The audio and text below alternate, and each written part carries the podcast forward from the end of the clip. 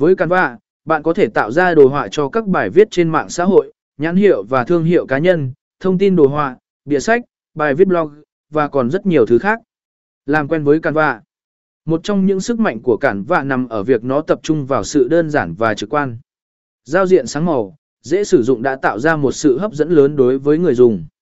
Dù bạn mới bắt đầu hoặc là một người dùng có kinh nghiệm, Canva đều cung cấp các công cụ và tài nguyên phong phú để bạn có thể tạo ra những thiết kế ấn tượng từ cổn xẹp đến hiện thực.